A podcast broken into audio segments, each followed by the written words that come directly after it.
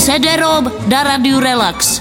CD-ROM. Máme léto, občas nás překvapí i horké letní počasí a tak se naskýtá příležitost trávit svůj volný čas na koupališti. Samozřejmě, že s těmito příležitostmi se objevují i varovné zprávy, abyste si na koupalištích dávali velký pozor na své věci. No a tak jsme se ptali pana CD Roma, jestli by nám náhodou k tomuto tématu taky nechtěl něco říct. No tak, já vám můžu říct dítě to, že za to varování moc nadšení nejsme. Teď to přece je pro dobro lidí. No to ne všech. Počkejte, jak to musíte vysvětlit trošku. No tak samozřejmě, my jsme takoví a všichni to vědí, že se chopíme jakýkoliv příležitosti. Co oči nevidí, to srdce nebolí. A co naše oči uvidí, to se doma počítá. Máme tomu rozumět teda jako, že vy si na těch koupalištích tak trošku přivyděláváte? No rozumíš tomu velmi dobře. No mimochodem, kam chodíte ka koupaliště, vy kuci? No, my nemáme moc času, jsme teďka zjistili, jo, takže na to koupaliště nechodíme. Nicméně teda, to by nás docela zajímalo, jako, jak to tam provádíte, pro boha, to zase není tak úplně jednoduchý. No tak, my máme spoustu zajímavých taktik.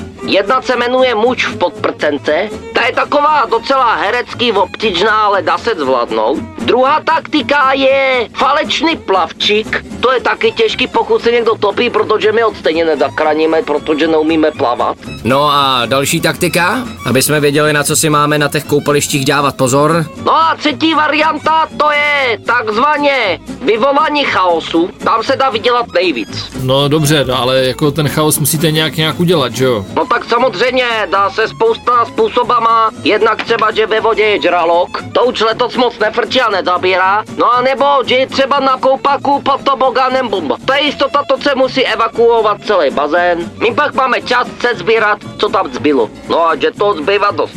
Od pěti do devíti ranní jam.